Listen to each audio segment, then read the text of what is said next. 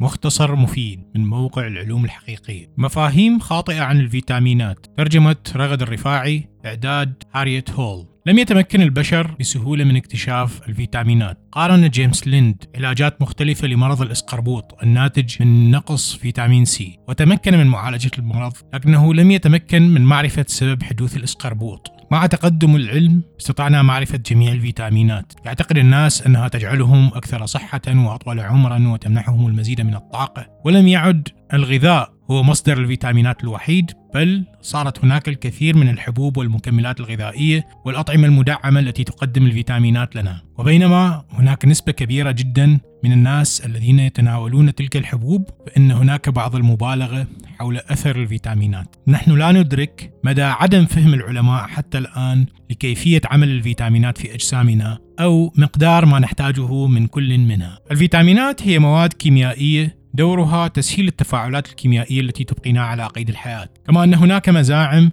بأن أطعمتنا لم تعد مغذية بسبب نضوب المواد الغذائية من التربة، وهذا أيضا غير صحيح. يفترض الناس خطأ أنه كلما زادت الفيتامينات كلما كان ذلك أفضل، وهذا أيضا قد يعني الدخول في دائرة الخطر. حصل لينوس باولينغ على جائزتي نوبل، لكنه لم يكن ذكيا بما يكفي لإدراك أنه كان مخطئا بشأن فيتامين سي. كان يعتقد أنه يمنع ويعالج نزلات البرد، لكن المراجعة المنهجية للدراسات وجدت خلاف ذلك. في التسعينات كان أطباء القلب يوصون بتناول فيتامين إي وحمض الفوليك لجميع المرضى، غير أن الدراسات الأولية أشارت إلى أن هذه الفيتامينات لم تكن غير نافعة في حماية القلب فحسب، لكن تناول جرعات عالية من فيتامين إي كان مرتبطا بزيادة مخاطر الإصابة بفشل القلب وسرطان البروستات والموت. بالطبع هذا ليس ما تقوله مواقع الأطعمة الصحية ومسوقي الفيتامينات الذين يخبرون الناس بأنهم جميعا يعانون من نقص الفيتامينات. نحن نصدق تلك الملصقات التي تتحدث عن النسبة التي نحتاجها من كل فيتامين، وما